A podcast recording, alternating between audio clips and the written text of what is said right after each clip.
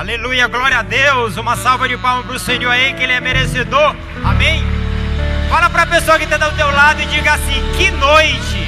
Diga, diga que noite. Essa noite ela promete. O Senhor tem algo ainda muito glorioso para entregar para o seu coração e para o meu coração. Você crê nisso? Amém? Glória a Deus. Se você crê, então se coloque de pé. Para nós recebermos né, o preleitor desta noite, que é o nosso querido e amado pastor Guto, tá bom? Mas antes de nós orarmos pela vida dele, eu queria fazer um apelo e ao mesmo tempo é desafio para alguns, tá bom? Nós vamos ter um momento onde a gente vai receber revelações do céu. Você crê nisso? Você crê que o Senhor pode entregar as respostas que você tem tanto buscado em Deus através de um homem, de um filho dele. Você crê nisso? Amém. Glória a Deus. Então vamos lá. O desafio para alguns, que eu sei que é só para alguns, é que desligue o seu celular, primeiramente. Deixa ele tremer aqui, não sei o que é que. O Senhor vai cuidar, meu irmão. O Senhor vai cuidar. Se der alguma fresa na barriga, alguma situação, o Senhor vai segurar também. Pode ter certeza disso. Porque o Senhor, Ele quando une as pessoas, Ele une porque Ele tem um propósito. E o propósito do Senhor nesta noite é para é falar, falar no teu e no meu coração. E o que é que Ele vai falar? Falar talvez aqueles, aqueles momentos que tu chora diante dEle, naquele quarto, no teu secreto, o Senhor talvez queira entregar hoje. Mas às vezes se levanta barreiras, os perrengues, né, para poder nos atrapalhar. Então você que está aí de pé, Sente na sua cadeira. Você que está com o celular aqui, bota ele para um lado ali, em nome de Jesus. Desligue, bote ele no modo avião, bote ele para voar. Não é verdade? Em nome de Jesus. Mas abra o teu coração em nome de Jesus. Abra a tua mente, deixa o Senhor realmente fazer a limpeza necessária no teu coração em nome de Jesus. Porque o Senhor ele marcou esse encontro com você, comigo, para isso. Amém? Vamos receber uma o nosso querido amado culto com a salva de palmas, em nome de Jesus. E já orando, né, eu queria que você me ajudasse nessa oração e dissesse, repetisse comigo: Meu Senhor, que o Senhor use a vida do teu filho, use a vida do teu filho, trazendo as palavras, as confirmações, as respostas, não que eu queira receber, que eu queira ouvir mas que seja necessária eu ouvir. Senhor, nós oramos dessa forma, acreditando que será assim, em nome de Jesus. Amém. Uma salva de palmas.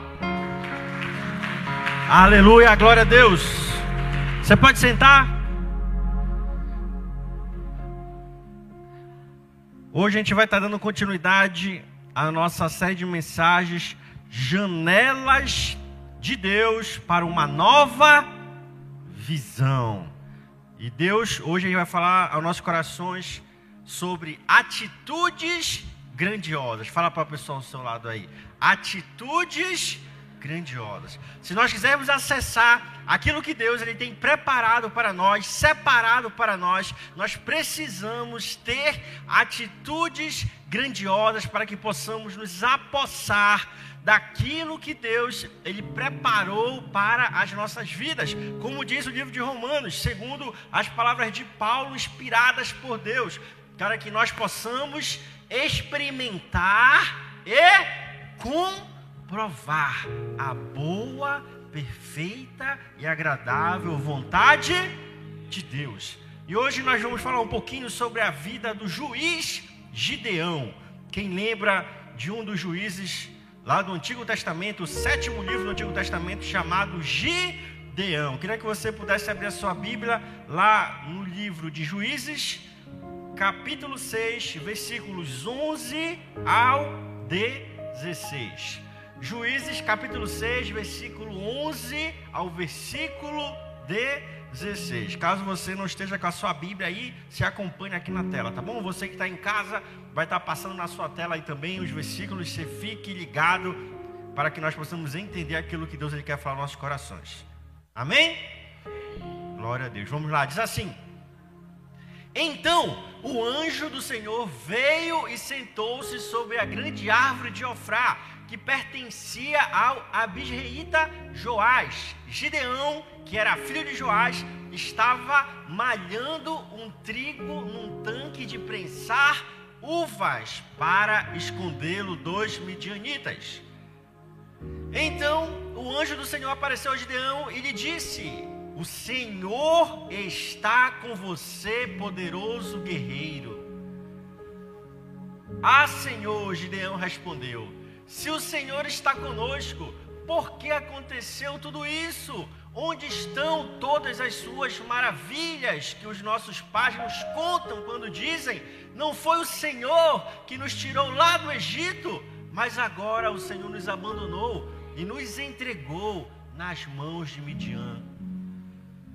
Ó Senhor, se voltou para ele e disse: Com a força que você tem, vai libertar Israel das mãos de Midian. Não sou eu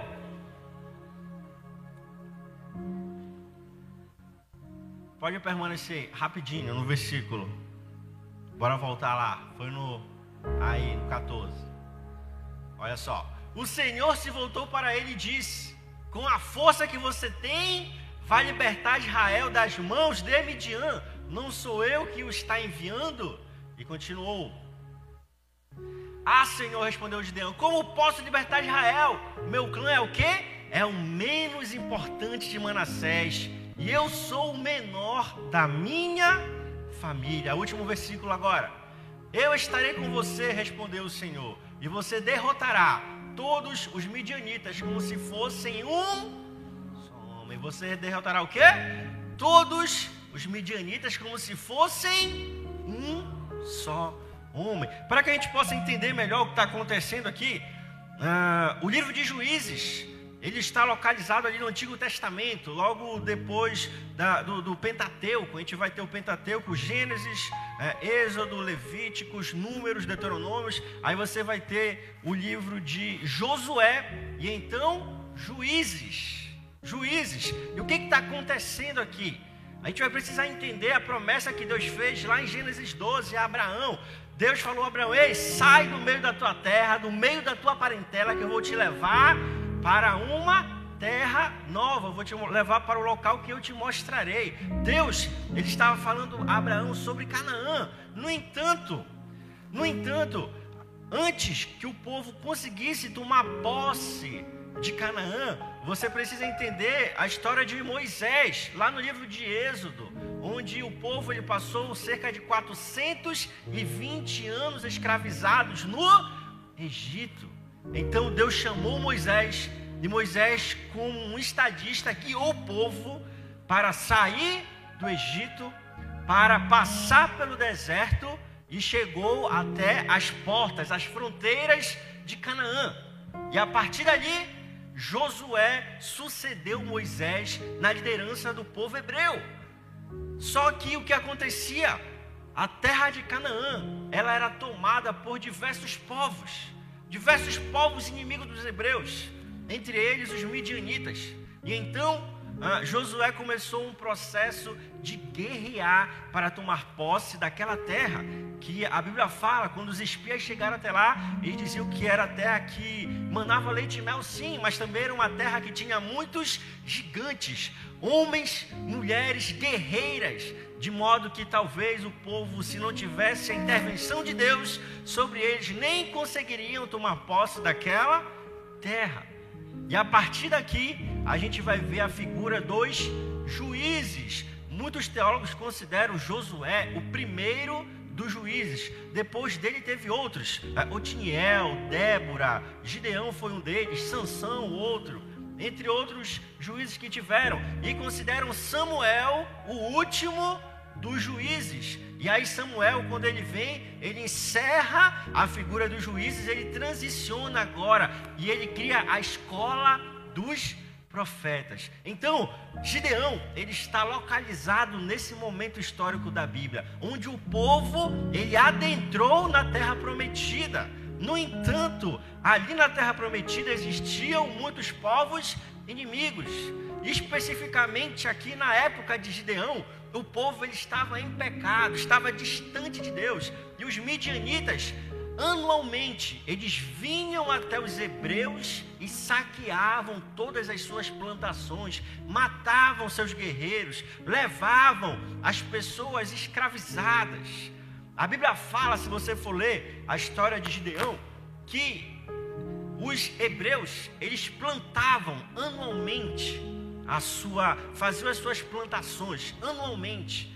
E quando chegava no período da colheita, os midianitas invadiam as suas plantações, roubavam tudo, destruíam tudo. E os hebreus não conseguiam, os israelitas não conseguiam usufruir de nada que eles plantavam. É mais ou menos assim. É como se você trabalhasse o mês inteiro. Chegou agora o quinto dia útil do mês seguinte, o dia que você recebeu o seu salário. Aí o banco vem e toma todo o seu dinheiro. Aí vem as contas e toma todo o seu dinheiro. E você não consegue usufruir de nada do que você plantou durante todo aquele mês.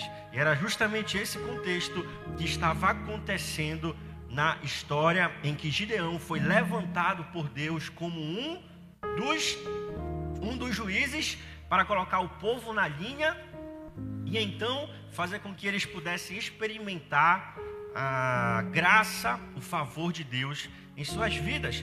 Talvez a gente conheça Gideão muito por conta da luta que ele travou, né? Gideão e os 300, onde nós vamos ver que Gideão ele, junto com os israelitas, estavam lutando contra os midianitas. A Bíblia fala que os guerreiros de Israel eram 32 mil. Quantos eram?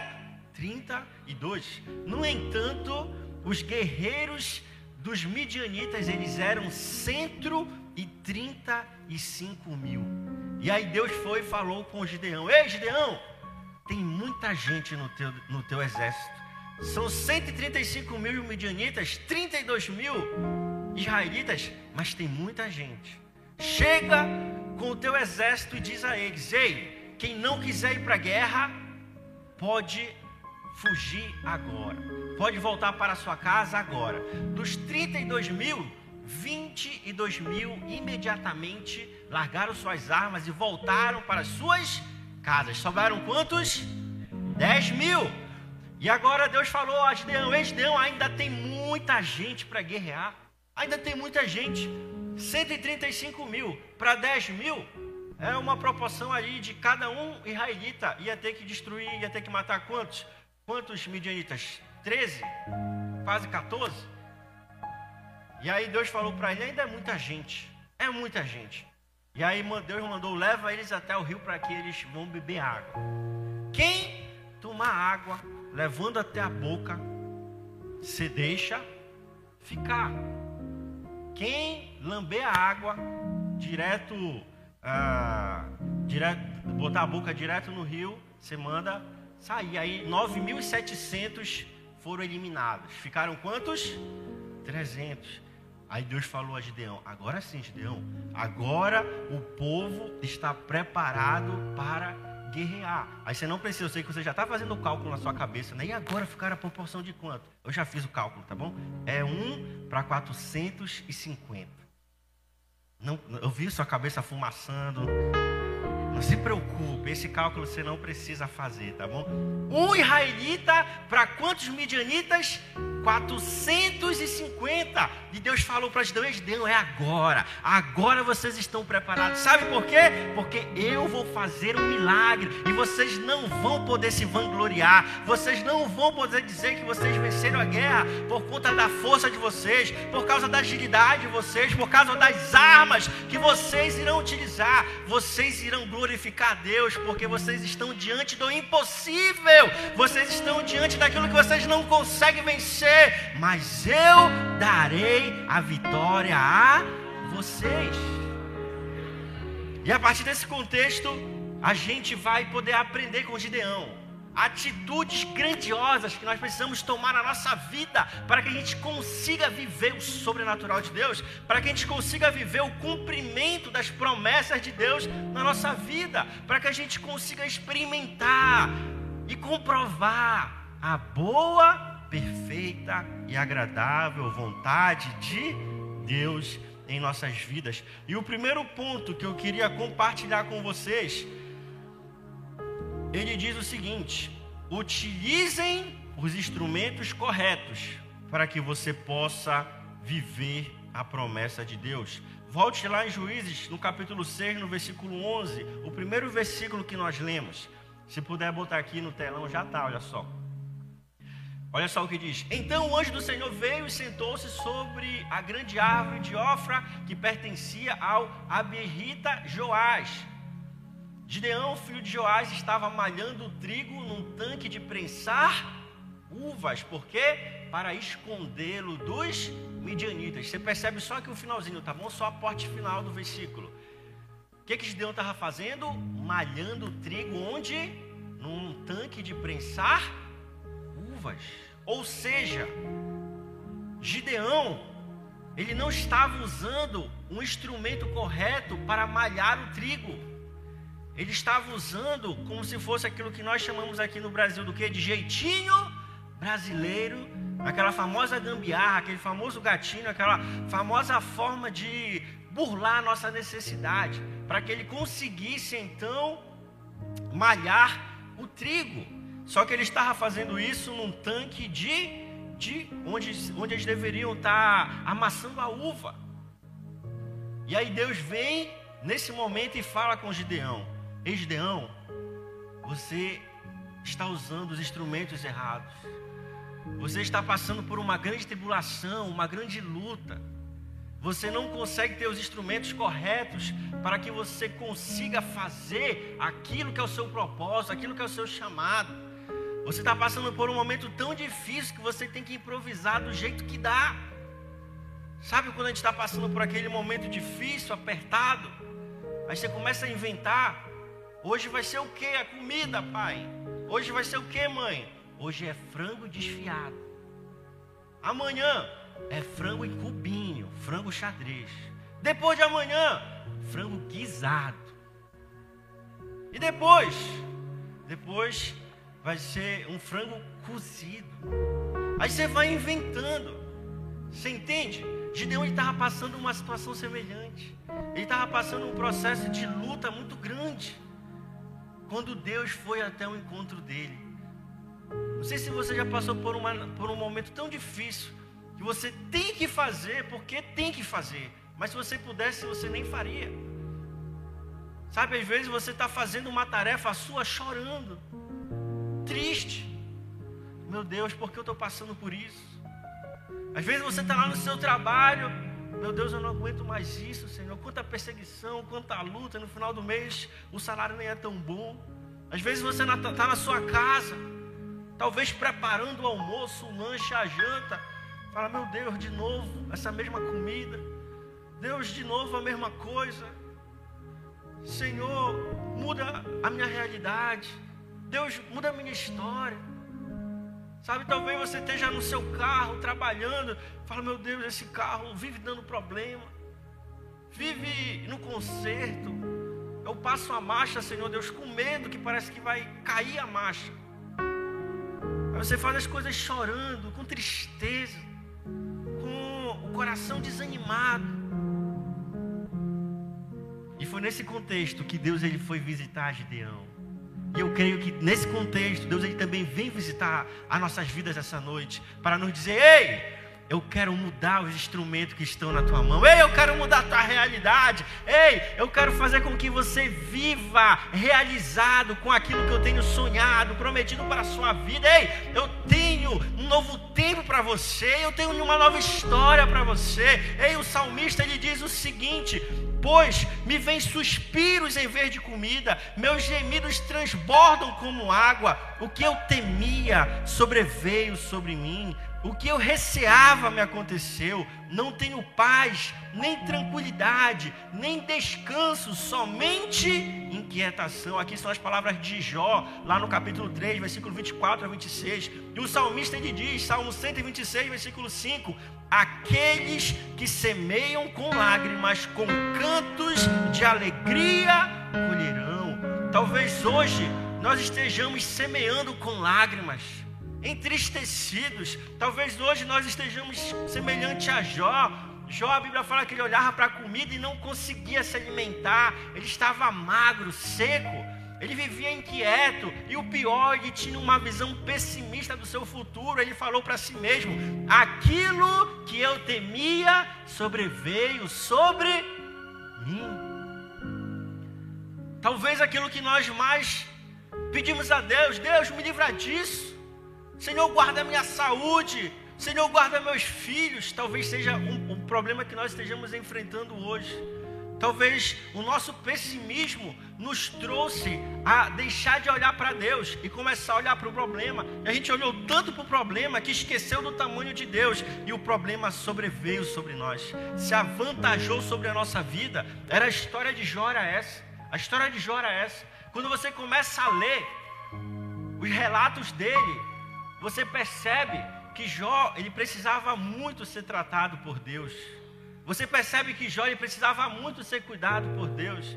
Ah, mas por que Jó perdeu dinheiro? Por que Jó perdeu seus bens? Talvez porque ele gostasse muito daquilo. E é basicamente o que ele fala. Aquilo que eu mais temia sobreveio sobre. Aquilo que eu mais tinha medo, aquilo que eu mais pedia a Deus para não acontecer, acabou acontecendo. Mas aí Deus, ele vem e fala: Ei, agora a história vai mudar. A página do livro vai virar. Ei, agora um novo tempo eu tenho para você. Ei, agora uma nova história eu tenho para a sua vida. Agora um novo contexto eu tenho para você viver. E Deus, Ele quer nos dar os instrumentos corretos para que nós possamos vivenciar as suas promessas em nossas vidas. Mateus, lá no, nas bem-aventuranças, Mateus capítulo 5, versículo 4, Jesus ele falou: Bem-aventurados que choram, pois serão consolados. O problema não é chorar, o problema é você saber, ei, tem um Deus que cuida de ti. Tem um Deus que ele enxuga cada uma das lágrimas do teu rosto. Tem um Deus que ele não é indiferente com a tua dor, com o teu sofrimento. Tem um Deus que ele não é indiferente com aquilo que você gosta. Cada um de nós temos um, nossos próprios gostos. Alguém conhece, eu acho que o Henrique não está aqui, né? Alguém conhece o Henrique, meu irmão? O Henrique, desde novo, ele só gosta de se vestir bem. Você vê ele mal vestido, meu amigo, é porque ele está com algum problema sério na, na mente dele, porque ele não se veste mal. E eu já sou o contrário. O que aparece eu vou pegando, eu tenho que me esforçar para me vestir. Tenho que olhar assim, me vestir, era horrível, é outra roupa. O Cássio até me briga aqui, né? Ei, bora, bora se vestir melhor para a gente pregar. Tem que ir com paletó. Ele que me obriga a usar o paletó, que eu, eu não gosto de usar paletó. Eu não gosto. Ele obriga a gente a vir de paletó, de camisa de manga comprida. Eu não gosto. Sapato social, então, meu Deus, eu acho horrível. Dói meu pé que só. Eu acho meu pé gordinho, né? Dói. Aí você percebe, eu não me preocupo com isso. Se aparecer a roupa, apareceu. Se não aparecer, beleza, não apareceu também. Tem gente que não, eu quero uma casa grande. Meu quarto tem que ser uma sala. Tem outros, não, se for um quartinho só com uma cama de solteiro, tá ótimo. Dorme eu, minha esposa, meu filho, a gente não tem problema. Cada um de nós temos as nossas necessidades. Cada um de nós temos aquilo que nos incomoda, aquilo que nós pedimos a Deus, Senhor, isso aqui me incomoda, isso aqui me entristece, isso aqui eu não quero viver. E nesse seu particular, nesse seu sonho específico, aí Deus ele se preocupa com você. Deus, eu quero um carro grande. Deus ele há de dar a você. Deus, eu quero uma casa grande, Deus há de dar a você. Eu quero uma pequena, Deus há de dar a você. Ah, Senhor, eu quero me vestir bem. Deus há de dar o melhor desta terra para você. Senhor, eu quero comer bem. Deus há de dar para você o melhor dessa terra. Peça a Deus. Não fique se parametrizando pelos outros, não. Deus, Ele tem algo específico para a sua vida. Aquilo que você sonha, aquilo que você coloca diante dele, aquilo que você expressa a Deus, é o modo como Ele quer agir na sua vida desde que nós possamos nos moldar à sua vontade, ao seu querer e não ao padrão deste mundo. Então saiba, Deus, ele não é indiferente com seus sonhos. Deus ele não é indiferente com seus projetos, ele conhece, esquadrinha o coração de todos nós. Então fale a Deus, fale a ele, Deus, eu quero isso. Senhor, eu sonho com isso. Deus, eu espero isso. Senhor, eu anseio para que o Senhor faça tal ação na minha vida e assim Deus o Deus o fará, se nós estivermos alinhados à sua vontade, ao seu querer, Deus ele colocará em nossas mãos os instrumentos corretos para que nós possamos viver o melhor dele na nossa vida. Amém? Segundo ponto, lá nos versículos 12 e 13, Juízes 6, versículos 12 e 13, Gideão, ele vai nos mostrar que Deus ele está conosco. Olha só o que diz, versículo 12. Então o anjo do Senhor apareceu a Gideão e disse: o Senhor está com você, poderoso guerreiro. 13. Ah, Senhor, Gideão respondeu: Se o Senhor está conosco, por que aconteceu tudo isso? Onde estão todas as suas maravilhas que os nossos pais nos contam quando dizem: Não foi o Senhor que nos tirou lá do Egito, mas agora o Senhor nos abandonou e nos entregou nas mãos de Midian. Gideão ele estava com uma perspectiva errada da sua vida, uma perspectiva errada do agir de Deus. Ele estava, lembra, triste, triste, malhando o trigo, onde deveria estar, onde deveria estar de, é, prensando a uva. E ele estava com um pensamento muito pessimista. Na cabeça dele ele dizia: aí Deus não está comigo. Deus não está com Israel, Deus não está com os hebreus. No entanto, Deus ele chega com ele e diz o quê? Deus chega com Gideão e diz o que a ele nesse contexto de tristeza, de solidão? Fala: "Ei, Deus está contigo, poderoso guerreiro. Ei, Deus está contigo, poderosa guerreira. Mas você sabe, é muito difícil a gente perceber Deus diante da dificuldade. É muito difícil a gente perceber Deus diante das lutas, da tempestade. Ainda que o salmista ele diga: Ei, ainda que eu ande no vale da sombra e da morte, Deus estará comigo. É difícil a gente perceber Deus. Humanamente falando, fisicamente falando, é difícil a gente perceber. Nas dificuldades é difícil a gente perceber Deus. Quem está passando pela luta, quem é que está passando pelo vale da sombra e da morte, pelo meio da tempestade e está dando glória a Deus? É muito difícil. E Gideão estava nesse cenário também. Ele estava, ele estava passando por um momento de aperto gigante na sua vida. Mas Deus estava querendo dizer a ele: Ei, Gideão, você pode estar passando o pior problema na sua vida, eu estou contigo. Ei, Gideão, você pode estar enfrentando a doença, eu estou contigo. Você pode estar enfrentando a crise financeira, eu estou contigo. Você pode estar enfrentando problema na sua família, no seu casamento, eu estou contigo. Você pode estar com a sua mente toda atribulada, eu estou contigo. E não somente estou contigo, eu digo algo a mais. Você é forte. Você é um guerreiro, você é uma guerreira. Você é alguém especial para mim. Então Deus, ele queria mostrar para Gideão: "Ei, Gideão, não desista. Eu estou contigo." Gideão chegou a argumentar com Deus, falou: "Lá nos lá antigamente, nos meus antepassados, eles falavam: Deus era poderoso. Deus nos tirou do Egito. Deus abriu o mar vermelho. Deus no deserto fez cair maná. Deus no deserto colocou entre nós colunas de fogo. Deus lá no deserto fez maravilhas. Mas agora Deus não está mais fazendo. Mas agora Deus não está mais agindo. Mas agora Deus parece que diminuiu a ação dele em relação à minha vida. Parece que antes Deus falava tanto comigo, agora eu não ouço mais Deus falar tanto. Parece que antigamente eu sentia tanto a presença de Deus, agora o louvor está, o pessoal está se esgoelando no louvor, eu não estou ouvindo. Parece que antes era só eu abrir a Bíblia e eu sentia Deus falar, agora eu abro, leio, leio e não sinto Deus falar. Nós precisamos abrir o nosso coração e pedir a Deus, Senhor, Faz-me te enxergar de novo. Senhor, faz-me te perceber de novo. Senhor, dá-me sensibilidade à tua presença de novo. Senhor, faz-me compreender que nos mínimos detalhes o Senhor está cuidando de mim. A tendência que nós temos, em vez de esquentar, é de esfriar. A tendência que nós temos, em vez de nos aproximar, é de nos afastar.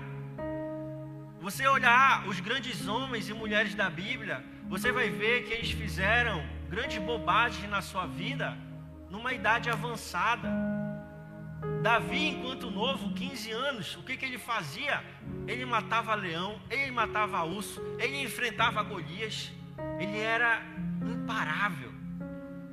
A maioria dos salmos que ele escreveu foi ainda numa idade ah, pequena, ali com 17 anos, 18, 16. Quando ele assumiu o poder, o trono de Israel, começou a fazer atividades, começou a ganhar o território. O que, que ele faz logo depois? O que, que ele diz? A Bíblia fala, era primavera, tempo dos reis irem à guerra. O que, que Davi disse? Eu vou ficar em casa, descansar. E então ele acaba pecando com Batseba. Novo ou já com uma idade avançada? Uma idade avançada. O profeta Elias, o grande profeta Elias, que na geração de Cristo compararam Cristo a ele. Será que Cristo é Elias que voltou? Para você ver a envergadura que Elias tinha. Em um dia ele estava destruindo mais de 400 profetas de Baal e outros deuses. No outro dia, onde ele deveria estar mais forte, alicerçado, e Deus está agindo, Deus está fazendo coisas grandiosas. Deus ele matou, destruiu os profetas de Baal. Ele devia estar mais alicerçado em Cristo. O que, que ele fez? Entrou em um quadro depressivo e falou a Deus: Ei Senhor, eu quero morrer. Porque uma mulher ousou desafiá-lo. Eu quero a cabeça desse Elias. Ele devia estar mais forte, estava mais, mais fraco. Salomão, ele pecou ainda enquanto novo ou já no final do seu reinado? No final do seu reinado. Enquanto novo, ele orou e pediu a Deus: Senhor, dê-me sabedoria para poder cuidar do teu povo, cuidar da tua nação. Quando velho, o que, que ele fez? Ei, podem adorar os deuses de vocês aqui no meio, no meio de Israel, não tem problema. Causou a divisão do reino entre reino do norte e reino do sul. Causou a perda de 11 tribos. 11 tribos de Israel se perderam por causa dele, porque se misturaram com outros povos. Você percebe a importância de nós estarmos alicerçados em Cristo e saber, Deus, Ele está comigo. Deus, Ele está comigo. Eu posso estar passando a maior tempestade, a maior luta, o maior problema. Ele está comigo. Isso é uma questão de fé. Não é só uma questão de sensibilidade. É nós termos fé. Se nós termos fé que Deus ele está conosco, nós o veremos, nós o perceberemos pela pela fé. Ah, pastor, eu estou passando pela maior crise da minha vida. Tenha fé. Deus ele vai enviar um socorro a você. Deus ele vai enviar um irmão para te ajudar. Deus vai enviar uma irmã para levar um alimento para você, para levar uma palavra, para levar algo de Deus para a sua vida. E assim você vai perceber, Deus está fazendo algo. Deus está fazendo algo, Deus está agindo, Deus está trabalhando, Deus está se movendo a meu favor. Então creia nisso. Deus ele está com você. Pare de viver no passado. Pare de olhar para o passado e, e dizer: ah, Deus fazia isso, Deus fazia aquilo. Não. Olhe para o presente e para o futuro. Deus quer fazer coisas maiores. A glória da segunda casa será maior do que o da primeira. Então supere o seu passado. Deixe Deus agir na sua vida. Quando Deus se apresentou a Moisés, ele falou: Ei Moisés, eu sou o que sou que do hebraico, do original, a, a, a, a, tradução do verbo ela pode ser traduzida nos três tempos verbais. Ei, eu sou o Deus que era, mas eu também sou o Deus do presente. Eu sou o Deus que está agindo hoje. Eu sou o Deus do futuro que há de ser. Eu sou aquele que era, eu sou aquele que é, eu sou aquele que há de vir. Eu sou aquele que está cuidando do seu passado, do seu presente e do seu futuro. Esse é o Deus que nós servimos. É o Deus que não nos abandona. No passado esteve conosco, no presente está e no futuro ele estará ao nosso lado. Próximo ponto, versículos 14 e 15. Juízes 6, 14 e 15. Olha o que diz: O Senhor se voltou para ele e disse: Com a força que você tem, vai libertar Israel das mãos de Midian. Não sou eu quem, está, quem o está enviando? Ah, Senhor, respondeu Gideão: Como posso libertar Israel? Meu clã é o menos importante de Manassés e eu sou o menor da minha família. O terceiro ponto que a gente aprende aqui na vida de Gideão é: vai na tua força. O que, que Deus falou para, para Gideão, lá no versículo 14? Vai na tua força. Às vezes a gente olha para nós e diz: Senhor, eu não consigo. Senhor, eu não posso. Deus, isso não é para mim. Senhor, eu até tenho um sonho, mas eu olho para a minha vida, eu olho para o meu futuro, não tenho como conseguir. O que, que Deus fala para Gideão? Ei, Gideão, você não sabe o que você carrega dentro de ti. Esdeão, você não, te, você não se enxerga como Deus enxerga você. Lá em Gênesis, o que, que Deus falou? Ei, façamos o homem, façamos a mulher. Ao que? A nossa imagem e semelhança. E você é alguém especial. Você é alguém valoroso. Você é alguém que tem um potencial grandioso. Você é alguém que pode ser sim muito usado, abençoado por Deus. Quando a gente vê a história de Abraão, Deus falou o que a Abraão? Você será um pai de multidões. Mas como Abraão se enxergava? Um homem estéril que não podia ter filhos. Quando Deus chamou Moisés, Deus falou a Moisés: Você será um grande estadista, um libertário. Você vai libertar o povo do Egito. Você vai conduzir milhões de pessoas da escravidão para a liberdade. Sabe o que Moisés falou para Deus? Você lembra o que Moisés falou para Deus? O que, que ele falou? Deus, eu tenho a fala pesada. Algo assim, Deus, eu sou gago. E Deus falando, Moisés, tu não está entendendo, cara. Tu não está entendendo, tu vai libertar uma multidão. Não, eu sou gago. Você percebe, às vezes, Deus está falando para nós: ei, eu quero fazer grandes coisas por meio da tua vida, eu quero fazer grandes obras por meio de você. E a gente olha para nós e diz o quê? Ah, mas eu não tenho dinheiro. Ah, mas é que eu não estudei muito. Ah, mas é que eu isso, eu aquilo. Ei, para com isso. Deus, Ele quer agir na sua vida de modo sobrenatural, como Ele fez com Gideão. Ele falou o que, Gideão? Só 300 está bom. Um para 450, perceba. Perceba o modo que Deus age. Deus ele gosta de fazer coisas improváveis. Improváveis. Lá em Coríntios, o que, que Deus falou por meio da vida de Paulo? Coríntios capítulo 1, versículo 27 e 29. Mas Deus escolheu as coisas loucas deste mundo para confundir as sábias. E Deus escolheu as coisas fracas deste mundo para confundir as fortes. E Deus escolheu as coisas vis deste mundo, e as desprezíveis, e as que não são, para aniquilar as que são, para que nenhuma carne se glorie perante Ele.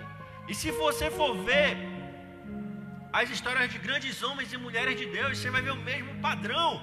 A vida de Josué, Josué ele se sentia um sonhador derrotado, alguém que falou um dia: Ei, eu vou ser isso, eu vou ser aquilo, eu vou ser o maior da minha casa, e no outro dia estava no fundo do poço, no outro dia era um escravo, e no outro dia ele era um prisioneiro. Deus falou para ele: Não para de sonhar, continue sonhando, no momento certo os seus sonhos vão se realizar.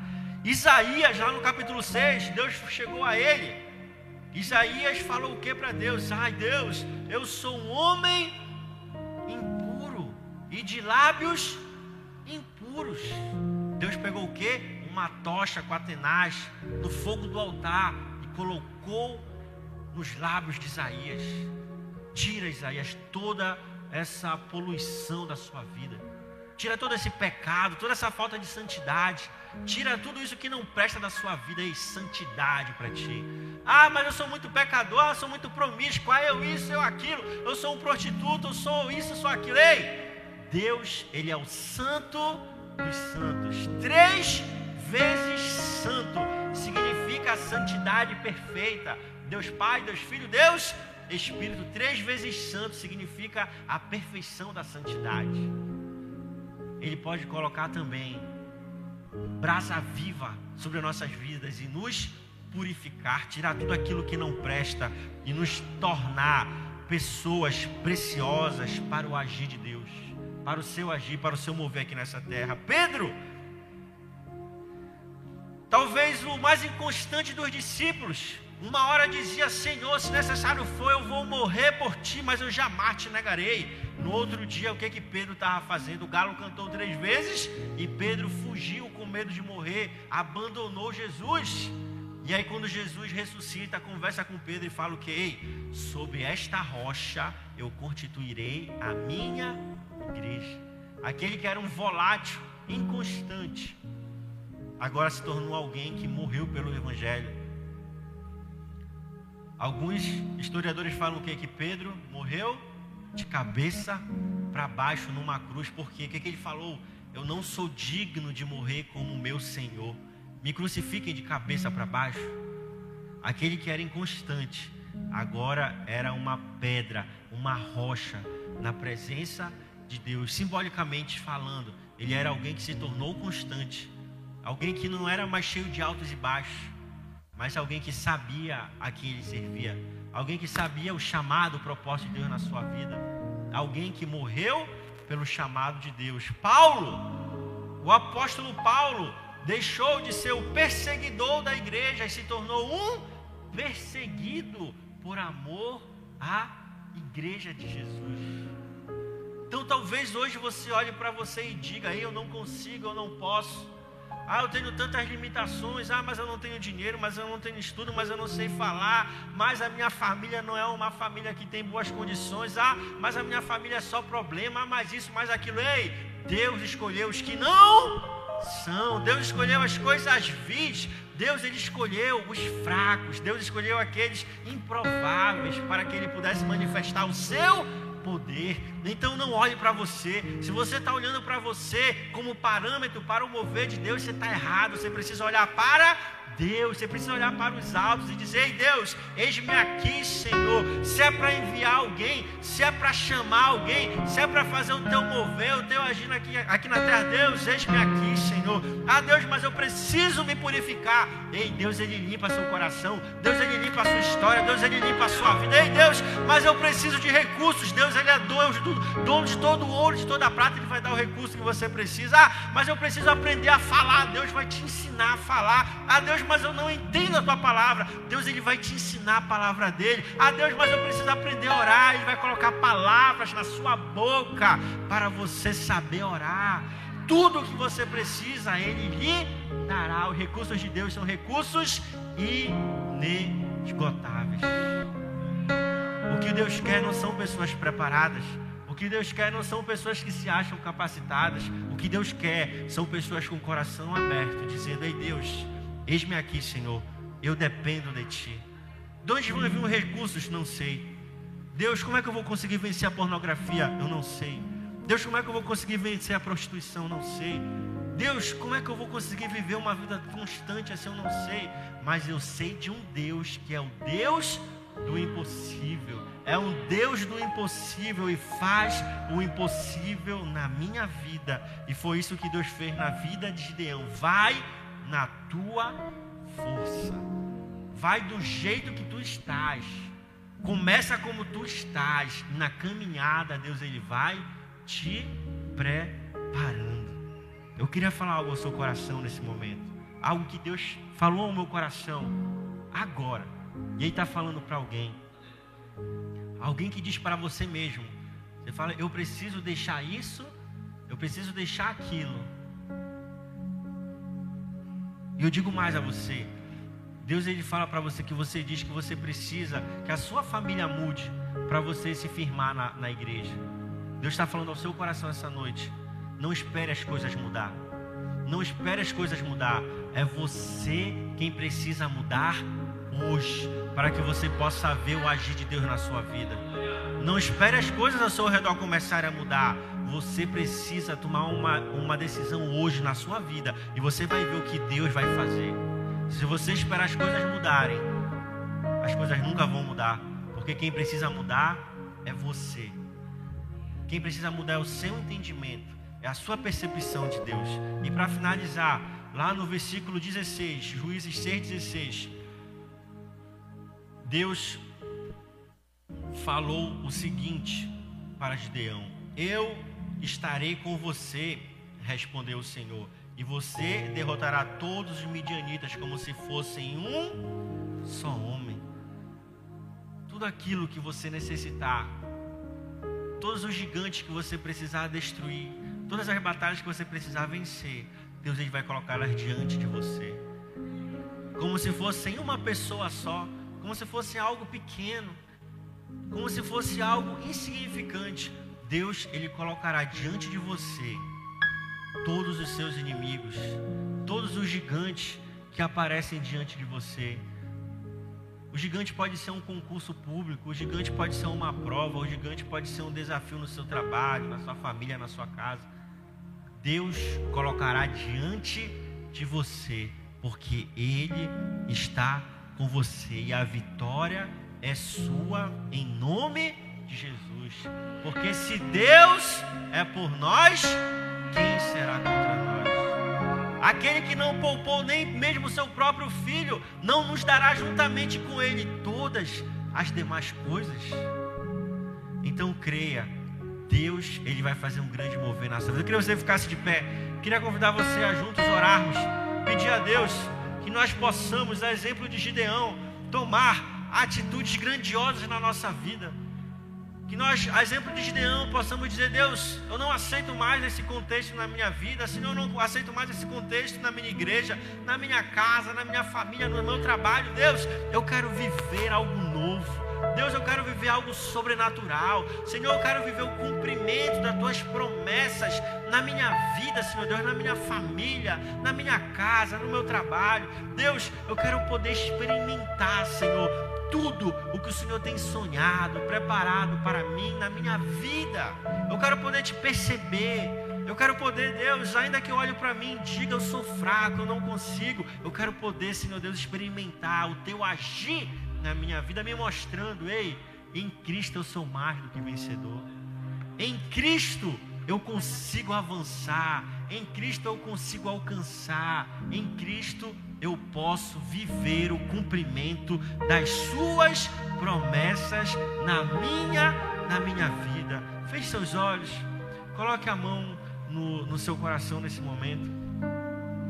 Coloque a mão no seu coração. Queria que nós pudéssemos juntos louvar a Deus nesse momento. Louve a Ele, faça desse louvor a sua oração nesse momento. Oh, comece a declarar agora nesse momento. Diga a Deus: Senhor, proverá o que eu necessito para viver a tua promessa, Senhor. Se eu preciso, Deus, saber falar, o Senhor colocar as palavras em minha boca. Deus, se eu preciso, Senhor Deus, que o Senhor me dê recursos, os recursos virão. Senhor, se o Senhor precisar abrir uma porta, a porta se abrirá. Deus, eu declaro nessa noite que toda a provisão que eu necessito, que todas as ferramentas para viver as tuas promessas, para viver os teus sonhos, para viver, Deus, o teu milagre em minha vida. Eu creio que o Senhor me suprirá. Eu creio, Deus, que o Senhor agirá no meu, na minha vida. Eu creio, Deus, que o Senhor agirá, Senhor Deus, na minha família, no meu trabalho, na minha casa, no meu casamento. O Senhor fará